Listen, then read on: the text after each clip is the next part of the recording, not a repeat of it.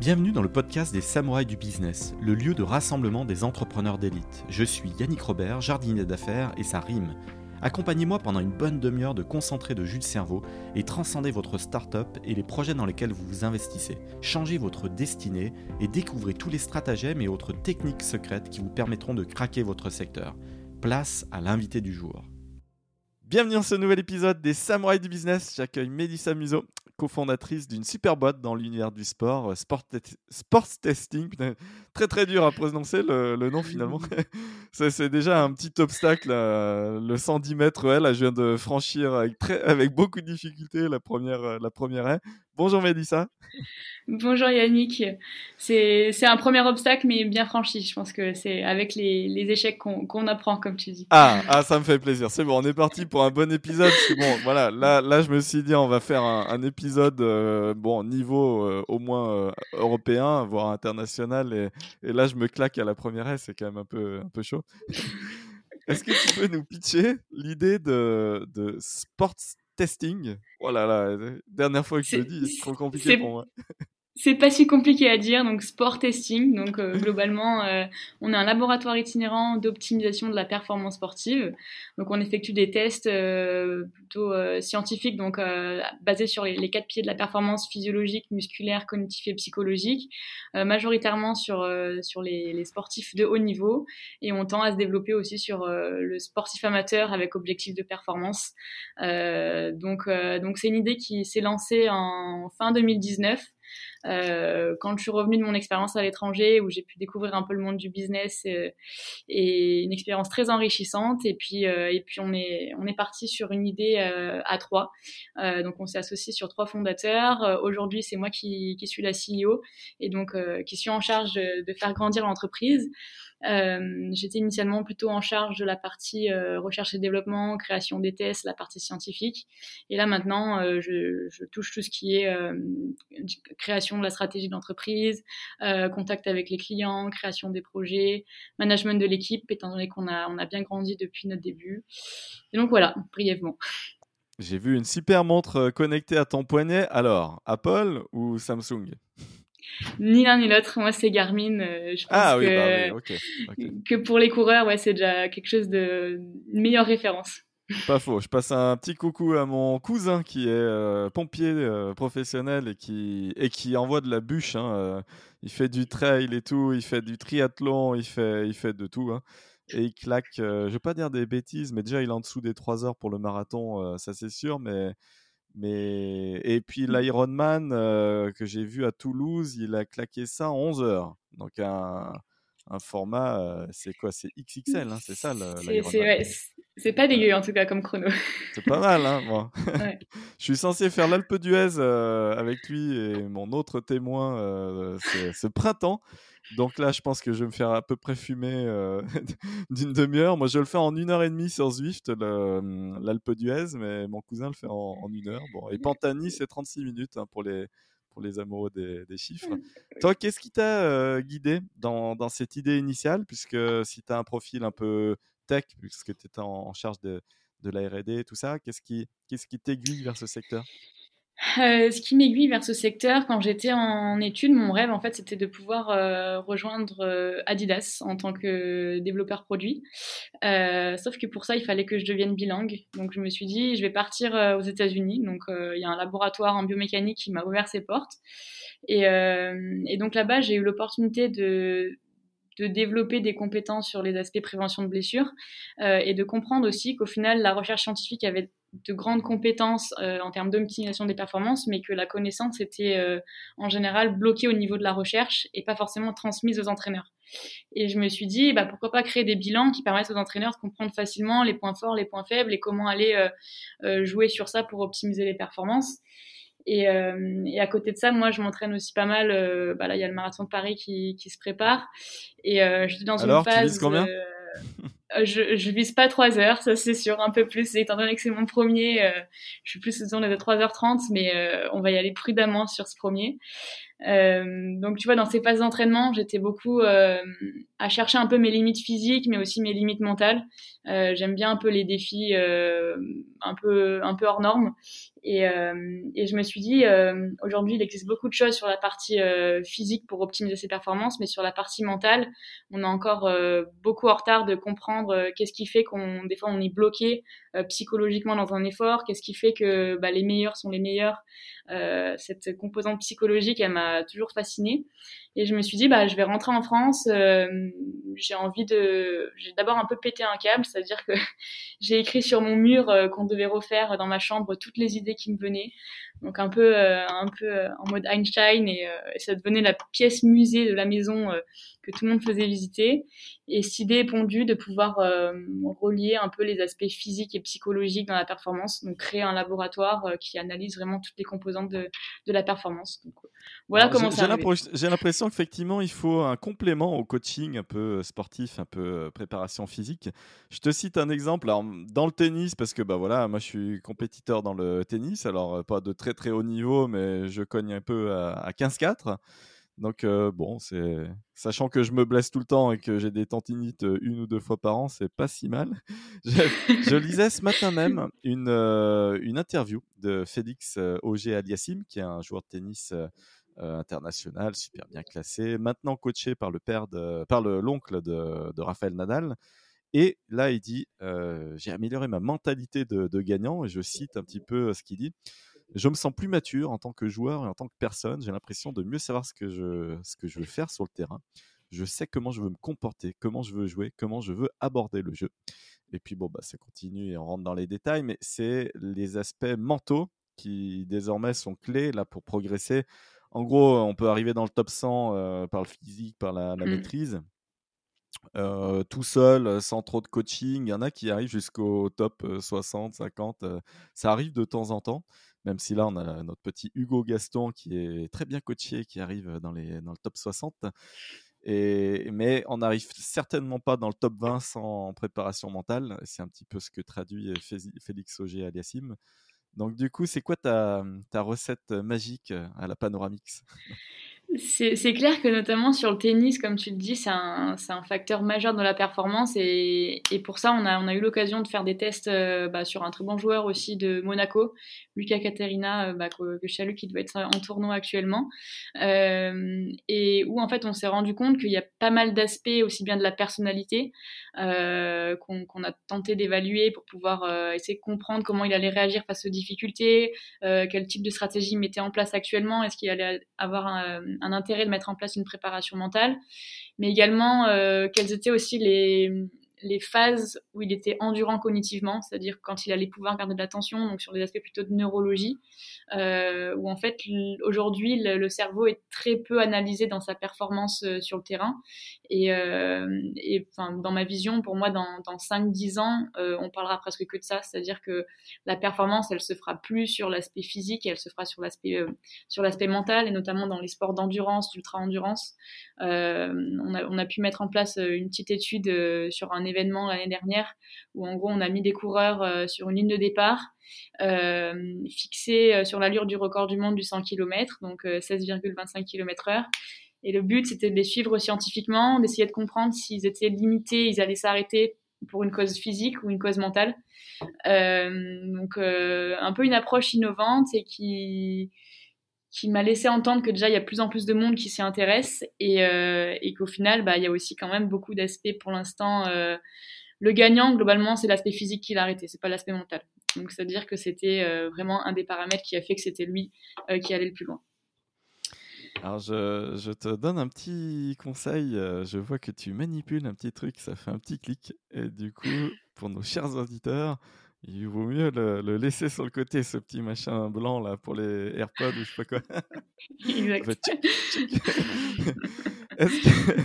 Est-ce que, euh, on en vient euh, Alors, dans le, il y a des aides un petit peu externes, les chaussures Vaporfly de Nike, on est d'accord avec la semelle un peu carbonée, ils claquent tous des nouveaux records. Donc, il y a de l'amélioration de matériel et il y a besoin d'accompagner la réglementation. Alors, comme par hasard, le cahier des charges au millimètre près de la nouvelle euh, Nike Vaporfly correspond euh, au nouveau cahier des charges autorisé dans les compétitions officielles. Bon, ça c'est un premier débat.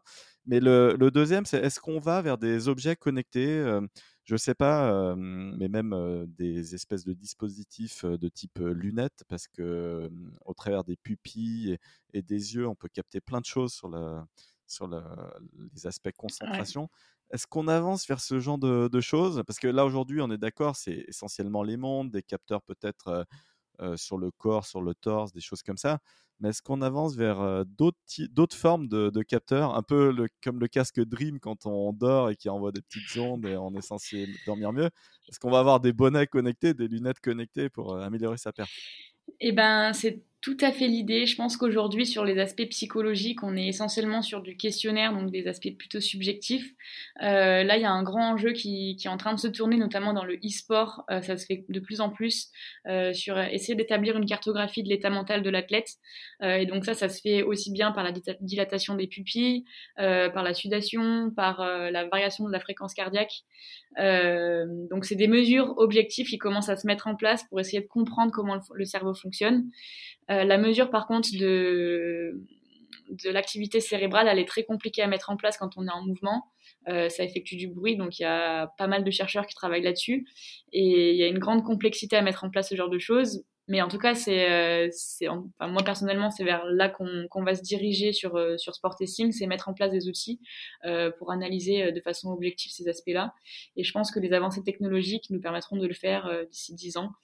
Et, euh, et, voilà, s'inspirer euh, des, différentes technologies qui commencent à se développer, comme tu disais sur, euh, sur Dream.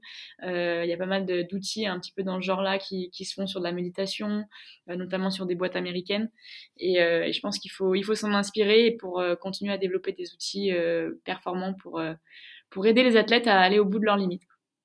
Tu l'as vu, je suis fan de jeux de société. J'ai créé la DNVB, euh, le jeu français, avec des fabrications 100% françaises. Et je suis fan de poker, puisque je suis fan de jeux de société, donc de cartes de poker. Et j'ai un profil matheux. Dans le poker, tu as ce qu'on appelle le tilt. J'ai lu, j'ai lu, j'ai lu. Tu ne peux même pas imaginer le nombre de choses que j'ai lues sur le tilt. C'est absolument passionnant parce que hum, c'est bien euh, étudié dans l'univers de poker, mais ça a plein de ramifications pour d'autres secteurs. Bon, j'ai été trader, donc quand tu fais du trading, tu tiltes. dans le sport de haut niveau aussi, tu arrives à tilter. Le, gars en face de toi, il te dit un mauvais mot après une balle ou machin. il te fait mentalement péter un câble. Et en fait, les coups d'après, tu vas être moins bon. Même à niveau amateur, mmh. c'est encore pire d'ailleurs au niveau amateur. Des fois, c'est fait exprès. Toi, donc, est-ce que tu t'es inspiré comme ça de, de, ces joueurs de poker de très haut niveau? Et, de cette littérature sur le, sur le tilt, parce que ça, a plein d'incidences pour le, le sport de haut niveau. Alors, je m'en suis pas inspirée, mais je pense que c'est une bonne piste et je suis ravie que tu fasses un peu le parallèle euh, sur, euh, sur cet aspect-là. Et je pense que cette stratégie, elle peut être suivant le profil de l'athlète parce qu'en en fait, on ne réagit pas tous de la même façon euh, aux différents événements extérieurs qui, qui, arrivent. Et il y a des fois, par contre, des entraîneurs ou alors des préparateurs mentaux qui cherchent à déclencher ce tilt, comme tu le dis, pour libérer un petit peu le processus inconscient et permettre à l'athlète de, vraiment s'exprimer. Et, et, en tout cas, j'irai j'irai creuser un peu plus sur, euh, sur ces aspects-là parce que c'est vrai que c'est important d'aller aussi euh, prendre des idées, euh, s'inspirer de d'autres domaines qui sont vraiment très éloignés, mais au final, sur l'aspect ben, mental, je pense qu'il y a beaucoup à prendre sur, sur bah, l'aspect des, échecs. Alors, le, poker, toi, comme en plus ils sont poker face, ils bougent pas du tout, comme ça pendant les, les, WSOP, comme ça. Donc là, tu peux leur mettre un casque. Ils ont tous des lunettes, donc c'est bon, tu peux les connecter et tout. Il y, a, il y, a, plein de possibilités. Il y a des gros enjeux financiers. Tu as peut-être des clients dans le, dans le secteur. euh, au niveau du business model, alors là, je reprends la casquette euh, entrepreneuriale. Euh, comment tu as imaginé bah, gagner de l'argent, te développer, aller chercher tes clients, au-delà même du concept, on l'a compris, comment on peut faire de l'argent. Voilà. Alors, euh, tout d'abord, en fait, on a commencé, on était très jeunes, donc on venait de sortir des études et on s'est dit, bon, on a une idée, euh, on va déjà essayer de voir si ça intéresse directement. Donc, on a commencé à vendre un produit sans l'avoir forcément créé. Donc, ça, c'était une première chose qui nous a permis de rapidement euh, faire un peu preuve de concept. Et puis, au bout de six mois, on s'est dit, bon, ben, ça a l'air de fonctionner, on lance un concept, on crée Sport Testing, on crée l'entreprise. et à partir de ce moment-là, on a commencé à réfléchir à quel type de cible on allait pouvoir cibler. Donc on est parti sur majoritairement le sport professionnel et le sport amateur, mais également le sport de haut niveau qui a moins de moyens et donc sur lequel il faut cibler plutôt sur des financements publics. la France s'organise actuellement autour des Jeux olympiques de 2024, donc il y avait aussi des grands enjeux de pouvoir se positionner là-dessus. Et par contre, la limitation euh, de notre service, c'est qu'on est un service, donc on doit se déplacer, donc il y a des coûts inhérents à ça. Euh, donc on réfléchit à d'autres développements euh, plus scalables euh, qui nous permettraient de toucher un marché beaucoup plus grand, euh, sur lequel notre plus-value, qui est l'interprétation des données de performance, euh, aurait un, un, gros atout. Donc aujourd'hui, on développe une solution en interne qui nous permet d'interpréter toutes les données de performance, mais rien n'est exclu qu'on puisse euh, la, commercialiser et la vendre euh, aux, personnes, aux clubs qui, possèdent déjà euh, ce genre de matériel chez eux pour pouvoir vraiment fournir des bilans concrets et complets du profilage de l'athlète dans le futur. Donc on a plein de possibilités. Est-ce que, est que, ça reprend des idées en live? Je sais que dans le foot, par exemple, il y a des très belles startups qui ben, filment et, et, font plein d'analytiques sur le joueur en live pendant le match. Du coup, ça peut hum, être vendu pour les parieurs sportifs, des choses comme ça ou pour, les, pour aider les clubs après coup. Est-ce que c'est ce genre d'idée aussi? Alors oui, exactement. En fait, nous, on a, on a créé une plateforme qui, qui pour l'instant, en interne, nous permet de définir euh, avec des algorithmes les profils de joueurs et qui permettent, par exemple, aux clubs recruteurs de pouvoir euh, mettre en parallèle différents joueurs pour sélectionner celui qui correspond le mieux à leurs besoins, euh, limiter aussi les risques financiers quand, quand il s'agit d'un recrutement. C'est vrai qu'il y a des gros enjeux sur ces aspects-là. donc la possibilité de jouer avec les données de joueurs, de pouvoir les comparer, de pouvoir suivre leur progression, de pouvoir comprendre quels sont les indicateurs de performance qui ont évolué euh, du fait de l'impact de l'entraînement et de pouvoir adopter la stratégie euh, qui fonctionne pour chaque athlète. Parce que c'est vrai qu'il y a beaucoup de généralités qui sont dans l'entraînement, mais aujourd'hui, aucune recette magique qui fonctionne pour tout le monde. Donc l'intérêt de pouvoir euh, aller vraiment sur du test individuel et, majeur. Donc voilà, c'est pouvoir jouer avec ces données sur une plateforme et c'est vers là qu'on qu se dirige. Je dis une bêtise, mais euh, les matchs de foot sont filmés. Il y a maintenant des spécialistes dans les clubs de Ligue 1, en tous les cas, euh, qui regardent les vidéos, qui font des retours à l'entraîneur principal, puis aux, joueurs. Donc on, va observer la data, plein de choses comme ça. Mais ça, c'est une heure et demie dans, dans la semaine. Et, finalement, bah, les joueurs s'entraînent tous les jours sur leur, terrain d'entraînement et il n'y a pas de caméra, c'est pas filmé. Il y a pas de... Donc finalement, ils perdent 90% de leur data, ils les exploitent pas. Ça vient d'où en fait Alors qu'il y a du fric dans le foot, pourquoi on n'en vient pas quand même à se filmer? Et c'est, ça serait la même chose en NBA, en ce que tu veux. Il y a, il y a, les entraînements ne sont pas filmés. Y a. Donc pourquoi on n'en vient pas à, à cette étape-là un peu plus c'est une très bonne, très bonne question et euh, si je peux faire le parallèle par rapport à mon expérience euh, à l'étranger euh, où ils sont un peu en avance sur ces aspects-là, on tend de plus en plus à se diriger vers des stades connectés euh, avec des, des, laboratoires en fait qui sont vraiment sur le terrain et qui permettent d'analyser toutes les, les, données à l'entraînement. Aujourd'hui, en France, on est beaucoup plus sur euh, l'utilisation de capteurs comme des GPS ou alors du monitoring euh, quotidien par rapport à des difficultés perçues ou des choses comme ça. Euh, mais en tout cas, à l'étranger, aux États-Unis, ils sont en train d'équiper pas mal de stades pour pouvoir avoir des données au quotidien sur sur voilà, de, la, vitesse, de la charge d'entraînement, de l'impact euh, euh, des différentes vitesses développées euh, sur, sur la physiologie de, de l'athlète et comment il va devoir récupérer. Donc je pense qu'on a un petit retard, on essaye de le combler et ça va se faire justement avec l'émergence de startups comme la nôtre, j'espère, qu'on pourra participer à ce développement de, de la France vers, vers cette euh, rattraper le retard que en gros euh, dix ans avant ont pris les nations euh, américaines et anglo-saxons. Voilà, petit à petit, on, va y arriver, je pense. Je reste optimiste là-dessus. Sur le côté business model, je te challenge sur ce point-là financier et je fais le parallèle avec les startups ceux qui font vraiment de l'argent, finalement, c'est quand euh, ils découvrent la startup à un niveau, euh, alors peut-être pas série A, plutôt entre la série B et la série C, dans les faits, c'est là où il y a le maximum de, fric et, parce que la croissance est installée, la boîte est structurée, alors qu'il y a encore un peu de déchets après une série A, toi, alors qu'après une série B, généralement, hop, ça, tourne bien. Donc, disons que tu sois une sorte d'aide aux, aux, fonds de private equity qui viennent euh, après ces, ces fameuses séries B et donc euh, faire du scouting, tu vois.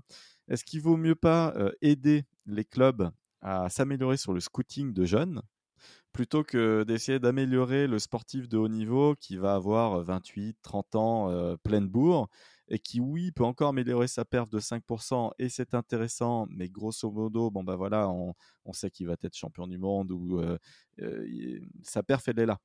Est-ce qu'il n'y a pas plutôt un truc à prendre un jeune, à regarder ses stats, ses analytics et à mieux le scouter, à le ramener vers le, vers le club lorsqu'il a 16 ans, qui va être vraiment mûr Et là, le club peut commencer à mettre un billet, 150 000 euros, 300 000 euros dans l'univers du foot, par exemple, et le porter directement à 10, 15 millions d'euros? Euh, à la Saint-Etienne, je te donnerai des, des, exemples. Parce que là, il y a du vrai fric à faire. Est-ce qu'il n'y a pas ce positionnement-là très précis? À avoir plutôt qu'en toute fin de cycle avec des sportifs déjà accomplis? C'est vrai que c'est une piste qui nous a été vachement relevée sur les différents entretiens qu'on a eu avec les directeurs de recrutement dans les, dans les clubs qu'on a pu contacter. Euh, c'est intéressant de se diriger directement vers les académies de performance et puis le, niveau en dessous où il y a les jeunes qui se font recruter. On a pu avoir des interventions, notamment avec la Ligue euh, de hand au niveau euh, régional où on est intervenu sur des journées de sélection. cette année, il y a eu des difficultés à les voir jouer, notamment avec le Covid et les restrictions sur le terrain. Donc, ils avaient vraiment besoin de données objectives pour pouvoir prendre leurs décisions. Et, le fait de pouvoir suivre leur performance, leur progression, et pas uniquement euh, pouvoir peut-être aller dans la prédiction de performance, parce que c'est quelque chose aussi qui commence à se développer, euh, c'est un intérêt euh, certain et c'est aussi un des piliers qui, qui nous laisse entendre qu'il y a de l'intérêt sur la partie recrutement. Peut-être plus que sur l'aspect, peut-être vraiment déjà fin de carrière, milieu de carrière. mais au final, ça, ça reste des problématiques différentes dans le sens où sur la partie euh, vraiment milieu de carrière, on est plus sur des enjeux financiers pour les clubs et là où ils ont besoin en fait d'avoir euh, vraiment un peu une certitude, l'assurance d'un bon recrutement euh, quand ils vont signer le chèque, de savoir s'il va falloir peut-être attendre six mois que le mec devienne au top de sa forme et qu'il a qu'il a peut-être un peu de retard ou des risques de blessures qui vont arriver. c'est un enjeu aussi, mais il y a aussi pas mal de d'aspects politiques autour de ces recrutements qui sont difficiles à, faire bouger. Je pense que quand il y aura peut-être un club qui sera friand un petit peu de ce genre de nouvelles méthodes, euh, on pourra vraiment parler de, changement de, des méthodes de recrutement. Pour l'instant, on n'en est pas encore là. Peut-être plus sur la catégorie un peu plus jeune, ce sera peut-être plus facile d'y accéder. Est-ce que tu as un partenariat avec l'INSEP? Euh, je, dis ça parce qu'il y a un très bon reportage sur, euh, sur euh, euh, Tony Parker, oui.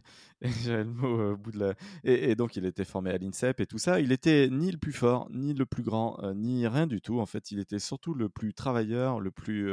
ça, c'est quand il était jeune. Hein. Après, il est devenu le plus fort techniquement, mais de sa promotion, il n'était pas le plus fort techniquement. Ça, c'est le résumé de, du reportage. Mais en, tout cas, c'était celui qui revenait le plus souvent, ne lâchait rien, était le plus mmh. fort mentalement. Et, après, il s'est amélioré et tout ça. Mais il y en a qui n'ont jamais cru en Tony Parker. Et, en fait, il a, il a creusé son trou à la force de son mental. Est-ce que tu donc il y a une double question. Est-ce que tu as un partenariat là avec l'INSEP? Parce que c'est le bon laboratoire pour, pour toi pour fonctionner Et puis et puis deux, voilà, est-ce que est-ce que comment on fait d'ailleurs pour très concrètement trouver ses talents quoi? Alors, euh, on a un partenariat avec l'INSEP indirectement, dans le sens où on est partenaire du CREPS Auvergne-Rhône-Alpes. Euh, donc, en fait, c'est l'antenne régionale euh, qui, gère le sport de haut niveau sur la, la région Auvergne-Rhône-Alpes, parce qu'on est localisé à Grenoble, j'ai peut-être oublié de le mentionner. donc, ce qui nous permet en fait de mettre en place des séries de testing lorsque l'athlète est au niveau du CREPS. Et quand il va progresser et aller jusqu'à l'INSEP, on va avoir le même protocole qui va être effectué à l'INSEP. Donc, on s'est coordonné avec eux pour pouvoir avoir vraiment euh, des tests standardisés et répétables euh, sur, sur le long terme. Et donc on fait partie de cette dynamique du réseau Grand INSEP qui nous permet de suivre euh, les athlètes vraiment du, plus jeune âge jusqu'au plus grand, jusqu'au meilleur de leur niveau. Donc ça, c'est pour la première question. Sur la deuxième question par rapport à, Tony Parker, c'est vrai qu'il y a pas mal de profils un peu atypiques. Euh, je pense qu'il faut faire attention quand on est vraiment sur de la data uniquement de ne pas les laisser passer. Et donc, c'est aussi un petit peu les questions éthiques qui se tournent autour de est-ce qu'on met tout en place pour optimiser, mesurer et sélectionner uniquement par le biais des, données scientifiques? Là-dessus, nous, on arrive à identifier aussi des profils atypiques, c'est-à-dire que nos algorithmes nous permettent de classifier différents profils d'athlètes et définir est-ce que ce joueur peut-être a des capacités de, de progression du fait de, des aspects de travail particuliers. Euh, et aussi la partie vraiment majeure que je t'expliquais au début, c'est euh, pouvoir intervenir sur les aspects psychologiques, les aspects un petit peu de persévérance, d'implication dans le sport, euh, qui sont des aspects qui ne sont pas forcément pris en compte aujourd'hui quand on parle de détection et qui, à mon sens, euh, c'est aujourd'hui c'est ce qui fait c'est ce qui fait un champion. C'est dans, dans, la NBA quand tu écoutes les, les, plus grands récits, c'est vraiment à force de persévérance qu'ils en arrivent là où ils en sont. Et, alors, inné ou acquise la persévérance, ta conviction personnelle? Pour moi, c'est dans le caractère. C'est quand on a un rêve, on met tout en place pour le réaliser. Il y a des personnalités qui, qui arrivent mieux que d'autres. Et pour moi, c'est inné. Pour moi, c'est Très bon, très bon point, parce que c'est la même chose dans les performances euh, en commercial. Il y a neuf grands euh, profils de personnalité. Moi, par exemple, je suis un explorateur, donc je suis très résilient, donc c'est parfait pour la vente B2B outbound. Mais pourquoi il n'y a pas des tests de personnalité vraiment plus poussés dans l'univers du sport? Parce que finalement, il y en a très peu. Alors c'est vrai qu'il y en a beaucoup qui se font, notamment dans le, recrutement, dans les entreprises ou des choses comme ça. Dans le sport, pas tellement. Et au final, c'est des grandes demandes que, bah, notamment les clubs de foot dans le recrutement, qui nous ont fait part de leur intérêt sur ces aspects-là.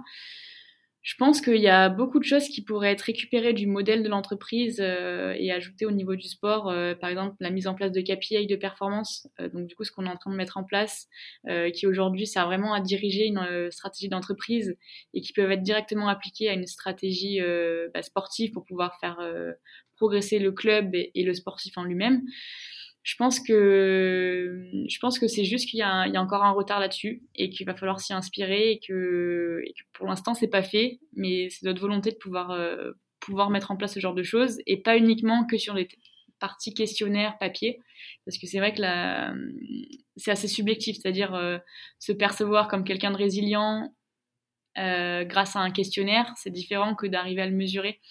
Et je pense que l'enjeu, ça va être de pouvoir passer sur des, mesures objectives de ces aspects-là. Alors, c'est l'aspect gamification. Tu peux aussi le tester avec des petites apps euh, en situation euh, plutôt que des questions un peu théoriques et papier. Est-ce que c'est pas le bon lead magnet, euh, lead magnet pour toi de, proposer, d'offrir gratuitement ou de manière payante d'ailleurs, des tests comme ça de personnalité et les gens viennent sur sport testing et, savent, donc tout club en France peut venir faire passer le test gratuitement ou, pour un, fils pas très élevé. Ce test de personnalité, c'est toi qui l'administres et, et, c'est validé. Il y a un tampon, boum, tu as telle personnalité, tu vas être bien meilleur du coup dans telle et telle configuration. Tu vas avoir un profil hyper résilient ou pas du tout. Ça va t'aider. Est-ce que c'est pas ça la, petite astuce, le, le petit hack? Ouais, ça, ça, peut être une bonne piste euh, par rapport à, à, ce, à, ce, tampon, à cette validité. On, on a un partenariat avec MyRookie, euh, donc euh, Eric Ansem que, que, je salue aussi. Euh, en fait, c'est une plateforme un petit peu comme LinkedIn de, de recrutement sportif, sur lequel euh, on est là pour proposer un petit peu une certification de, sur la partie notamment physique. Et ça pourrait être intéressant d'avoir aussi un petit peu ce, tampon sur les aspects psychologiques. Donc pourquoi pas aussi fonctionner sous format, euh, euh, peut-être sur notre site internet, mettre en place un, un questionnaire assez poussé, définir différents items et pouvoir, euh, pouvoir avoir un profil d'athlète psychologique comme on peut le faire sur l'aspect physique et physiologique. Est-ce que c'est quelqu'un d'explosif? Est-ce que c'est quelqu'un d'endurant? Euh, bah, Est-ce que c'est quelqu'un de résilient? Ça, c'est pas quelque chose qui est vraiment développé aujourd'hui. Euh, peut-être un petit peu dans le e-sport, dans ces choses-là, il y a, des choses qui se font. Sur le reste, pas tant. Donc, euh, donc c'est une belle piste, en effet. surtout que je vois que les top performers sont plutôt problem solvers parce qu'en en fait, tu as soit les, les, personnes qui, sont, euh, qui restent figées face à la difficulté et qui se disent Ah bah merde, ça a été compliqué, et, bon, et qui en restent dans le, dans le passé, on va dire euh, Bon bah voilà, j'ai échoué, et, l'adversaire, il était trop mmh. fort, et, et, puis tu as ceux qui se disent Bon, le prochain coup, voilà, euh, je mets en place ça, et donc bah là, j'ai merdé, le prochain coup, ben, je serai meilleur parce que si je fais ci, je fais ça. Est-ce que déjà, il n'y a pas un peu cette, catégorie à faire d'emblée aussi quoi? Exactement, et j'ai passé pas mal de temps bah, au lancement de Sport Testing à échanger avec des, athlètes plutôt dans le sport d'endurance qui performaient très bien. Et ce qui était intéressant, c'était aussi de remonter aussi à leur enfance, de comment ils avaient développé leur, euh, leur capacité dans leur sport et qu'est-ce qui, leur, qu'est-ce qui les conduisait à s'investir autant. Et on se rend compte qu'il y a vraiment des profils très atypiques et qu'en échangeant avec eux, on arrive à définir des points vraiment spécifiques qui permettent de, de se dire, OK, c'est pour ça qu'il réussit, c'est parce qu'en fait, il a vraiment ce, cet aspect psychologique qui un mindset qui vraiment le pousse à, s'investir et à, tout donner pour être le meilleur. Et ça, c'est des choses qu'on peut mesurer et qui, pourraient être hyper pertinentes. Parce que toi, euh, Patrick Mouratoglou, il a sa Mouratoglou Academy et il a son parcours à lui, sommet d'ailleurs euh, de pas mal d'échecs et il les a surmontés. Et du coup, c'est pour ça qu'il est aussi successful en, en coaching et en préparation mentale. C'est ça son, son domaine, c'est pas la préparation physique en elle-même. Et c'est comme ça qu'il a fait remonter Serena Williams et qu'il a accompagné plein, plein, plein de champions dans le top 100 au, tennis. Et mmh, je, trouve ça, c'est des bons exemples en fait pour ton, pour ton domaine. Est-ce que c'est un concurrent pour toi d'ailleurs Et qui sont tes concurrents Et comment tu te distingues par rapport à tes concurrents? Alors euh, non, justement, les académies de tennis, c'est pas du tout nos concurrents, c'est plutôt des personnes avec qui on peut être amené à travailler et à pouvoir proposer nos services. Euh, et comme on été déjà amené à travailler avec euh, bah, différents joueurs dans le tennis, on, va être amené à, se diriger vers eux prochainement. Donc j'espère qu'ils seront très ouverts à cette approche-là et en tout cas je, je, pense que dans leur dynamique de développement ça peut bien coller. nos concurrents directs, je dirais qu'on n'en a pas forcément. On peut avoir de la concurrence euh, en interne dans les clubs, c'est-à-dire qu'il y a aujourd'hui des préparateurs physiques qui sont là pour euh, prendre ces mesures de performance, euh, plutôt sur une logique de monitoring au quotidien, donc c'est-à-dire mettre en place des tests assez simples pour pouvoir évoluer, évaluer la forme du joueur. mais je pense qu'ils ont, c'est pas forcément leur métier de base. Donc nous, dans l'équipe, on va avoir différents on va avoir des data, scientists, euh, des web développeurs, euh, des sport scientists sur différents domaines, un comité international scientifique euh, qui, qui, est présent dans sept nations différentes, qui permet d'avoir vraiment des compétences scientifiques très diverses. et donc faire ça sur le travail d'un seul mec au sein d'un staff, c'est un peu compliqué. Donc on est plus en support et je le vois pas forcément comme des concurrents directs. Euh, après, il va y avoir tout ce qui est laboratoire de recherche qui se rapproche un peu de ce qu'on fait sur l'aspect vraiment testing, euh, mais en général plutôt en conditions euh, vraiment euh, standardisées dans les laboratoires et donc pas forcément sur le terrain et peut-être un peu moins réactif que ce qu'on propose. C'était un des points qu'on avait identifié euh, au début et pas avec la même finalité. C'est-à-dire que la recherche scientifique est là pour faire avancer les connaissances. Donc euh, aujourd'hui, on est plus à s'appuyer sur ce genre de concurrence, c'est-à-dire, euh, enfin, concurrents qui ne sont, sont, pas finalement, les laboratoires de recherche qui développent la connaissance, euh, le staff technique qui ont des besoins et donc qu'on tente de répondre du mieux possible. Également tout ce qui est start-up qui développe des capteurs, des, outils d'analyse de, de la performance. et donc on est un peu au centre de cet écosystème sans vraiment avoir de concurrents directs. La performance, la victoire, c'est euh, le physique, le mental, et il y a un troisième pilier. Le troisième pilier, c'est l'éthique. Euh, dans le sport, il y a quand même de temps en temps des gens qui craquent, qui, se dopent parce que pression euh, de l'environnement professionnel direct ou les sponsors éventuellement, je ne sais pas. En tout cas, la personne craque ou tout simplement l'envie de, de, gagner. Des fois, c'est purement personnel sur ces aspects éthiques, qu'est-ce qu'il faut faire? Mais ça peut être aussi le sportif au centre de formation qui n'a pas envie de suivre le règlement et qui, sort en boîte de nuit, voilà, sans rien dire à personne. Il, revient à 5 heures et, et, le lendemain, il est un peu plus déchiré que toi. Ça fait partie de l'éthique. Je pense à ça parce que dans Colanta, ça fera marrer les auditeurs. Il y a Théoura, il est là, cinquième participation, méga, méga mec euh, au niveau sportif, euh, top mental et tout. Et le gars là, on découvre, il a demandé de la nourriture. Euh, donc, bah, il a brisé la promesse éthique. Boum, ça y est, bah, il reparticipera certainement plus jamais à Colanta, j'imagine. Je sais pas, en termes d'image, c'est pas, c'est pas top, c'est des aspects éthiques toi, euh, comment tu gères ce troisième pilier? Voilà, donc euh, la performance physique, la performance mentale et l'éthique. Est-ce que tu l'inclus dans ta boucle? Sur ce troisième pilier, nous, on est vraiment attaché bah, aux valeurs de performance, ça c'est sûr, et donc sur lesquelles on peut inclure la, partie, euh, la partie physique, la partie mentale, mais également la passion. Et je pense que c'est vraiment quelque chose qui doit être au cœur de la pratique et qui, qui doit un peu préserver de toutes ces tentations un petit peu euh, de, de rompre l'éthique. C'est-à-dire euh, aujourd'hui, si, si tous les sportifs font du sport, c'est parce que premièrement, ils ont été passionnés à un moment de leur vie. peut-être les sportifs professionnels ont peut-être un peu perdu ça parce que ça devient leur métier. Euh, ça doit être euh, vraiment une valeur qui, les, guide dans, leur quotidien et c'est une valeur que nous, on a à cœur de, véhiculer. Euh, et, c'est pour ça qu'on espère que, que, en tout cas, les athlètes qu'on suit puissent être dans la même logique que nous et on travaille avec des personnes qui ont les mêmes valeurs que nous sur ces aspects-là. Euh, comment tu t'es structuré? Ton équipe, elle ressemble à quoi aujourd'hui? Et ça a été quoi tes financements jusqu'à présent? Alors, euh, donc on a monté l'idée avec Jonas Foro, donc euh, on était amis, on était, on, s'est associés ensemble euh, de suite de nos expériences à l'étranger communes. Après, on a, on a eu un troisième fondateur qui est arrivé en mars, euh, Damien Padilla, donc qui est dans la préparation physique. Donc, on a commencé l'aventure tous les trois, et puis on a commencé euh, ben, par inclure des stagiaires pour commencer sur les aspects marketing notamment. Euh, Aujourd'hui, on a ouvert les premiers recrutements en septembre euh, suite à un plan de financement qu'on a pu débloquer pour investir du matériel. Euh, donc, on a fait des appels à des, des prêts bancaires, des prêts d'amorçage, de la BPI, des choses comme ça. Euh, de 200 000 euros. Et donc, qui nous a permis d'investir dans le matériel, dans des ressources humaines. Et donc, aujourd'hui, on est neuf personnes, donc euh, principalement euh, des alternants, des salariés, des contrats en CDD et des freelances. donc, vraiment plein de façons différentes qui nous permettent de, de, fonctionner avec euh, les ressources qu'on a actuellement. Euh, et donc aussi bien sur la partie marketing, sur la partie euh, développement de notre offre sur le public amateur, donc chose qu'on ne fait pas actuellement mais vers laquelle on se tend. la partie web développement pour la création de notre plateforme, la partie data science pour la création d'algorithmes et d'analyse de performance, les sport scientists sur la partie endurance mais également sur la partie innovation. donc plein de profils différents qui font de moins en moins tout. C'est-à-dire qu'au début, on était vraiment à, tout faire. Et là, on essaye d'un peu plus cadrer les choses.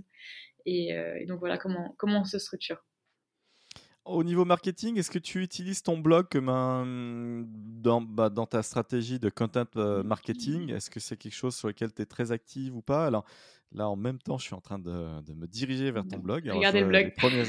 voilà, le premier article, focus sur l'impact de la fatigue mentale sur la performance à haut niveau, étude de cas. Alors, le tennis, ça c'est cool, j'irai le, lire en détail. Euh, le profil d'un athlète, la clé de la prescription euh, d'intensité. Donc, euh, e-, est-ce que c'est un outil vraiment pour toi ou tu, tu vas le développer plus? Est-ce que qu'est-ce que c'est vraiment, c'est vraiment un de nos piliers, je pense, le blog. Ça nous permet à la fois de transmettre de la connaissance. Euh, donc c'est un blog qui est assez technique, c'est-à-dire destiné principalement aux entraîneurs. Euh, et nous, qui nous permet aussi de faire part des innovations en termes de testing qu'on met en place, notamment sur la partie tennis. Euh, si, si tu, tu, me diras ce que tu en penses quand tu iras le lire, sur la partie ah bah là, innovation. Je suis dessus, fréquence cardiaque, seuil ventilatoire, la zone attentionnelle optimale. Alors là, ça m'intrigue. Ouais, là, je suis intrigué. C'est ça. Sur ce protocole-là, en fait, on a mis en place du testing euh, cognitif, psychologique et physiologique sur le même test euh, pour pouvoir réussir à mesurer des zones d'attention cognitive et également pouvoir mesurer euh, l'impact de la fatigue mentale sur le jeu de l'athlète. Euh, donc des protocoles assez innovants et qu'on a euh, à cœur de pouvoir euh, transmettre, communiquer là-dessus parce que, comme je le disais un peu plus tôt, c'est vraiment des aspects de la performance qui vont être prédominants dans le futur. et plus on communique dessus, plus bah, tout l'ensemble de la, de la communauté scientifique s'active autour de cette même thématique, plus on arrivera à faire grandir la connaissance et à mettre en place des, des, méthodes de testing euh, de plus en plus pertinentes. Donc, euh, c'est vraiment euh, un aspect central qui nous permet de véhiculer aussi cette image d'expertise scientifique au sein de l'équipe. Je vois des photos de Lucas Catarina que tu as cité, qui est dans le top 350 ATP. Euh, donc du coup, il a un peu des capteurs de partout parce qu'il est, bah il est bardé d'une euh, d'un espèce de, petit gilet. Je vois qu'il y a des, des, petits câbles, il y a un bandeau, il y a des choses euh, assez mollets. Ça a l'air assez complet, ouais. Sacré style, ouais, sacré style. On l'avait équipé de, de centrales inertielles, donc qui sert à mesurer l'ensemble des, vitesses angulaires sur des, euh, des mouvements spécifiques. Euh, on a également mis un eye tracker, donc qui sert à mesurer euh, son focus euh, attentionnel au niveau, au niveau de, son comportement du regard. on avait mis en place aussi des mesures physiologiques avec le Metamax, donc analyse des échanges gazeux. On avait mis en place aussi des mesures cognitives avec des applications partenaires. Euh, donc pas mal de choses.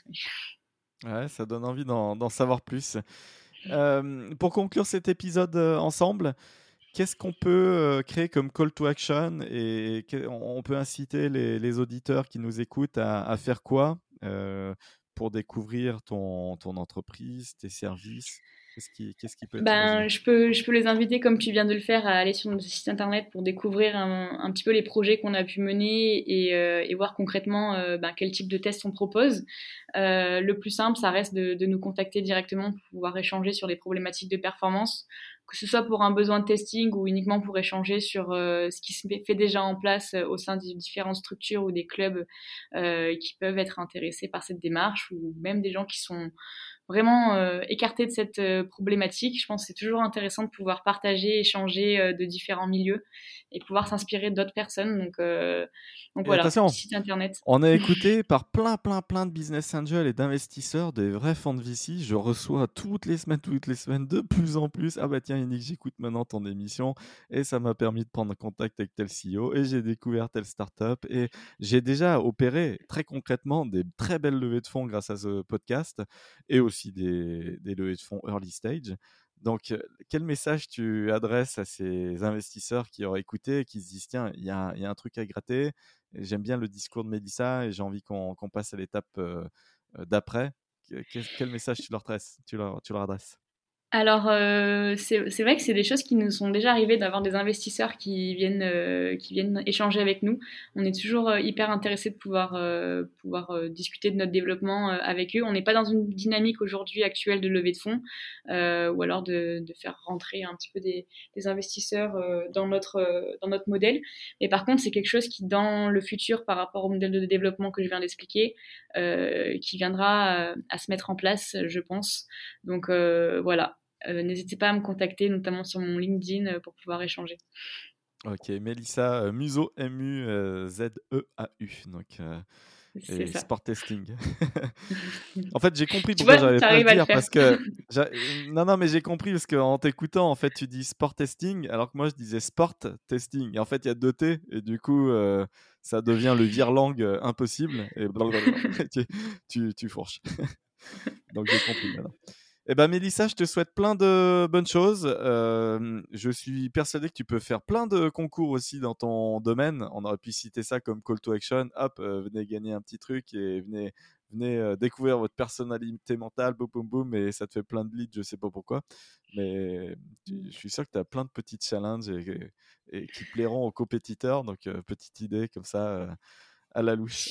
Merci en tout cas pour toutes tes idées et c'était super de pouvoir Ouais, un épisode dans le brainstorming là ce matin, euh, on démarre, on enregistre un vendredi matin, je sais pas, je... Euh, oui c'est vrai, plus brainstorming que d'habitude, j'avoue, tu, tu m'as inspiré. Euh, voilà, donc Merci beaucoup Mélissa, à bientôt. Merci à toi.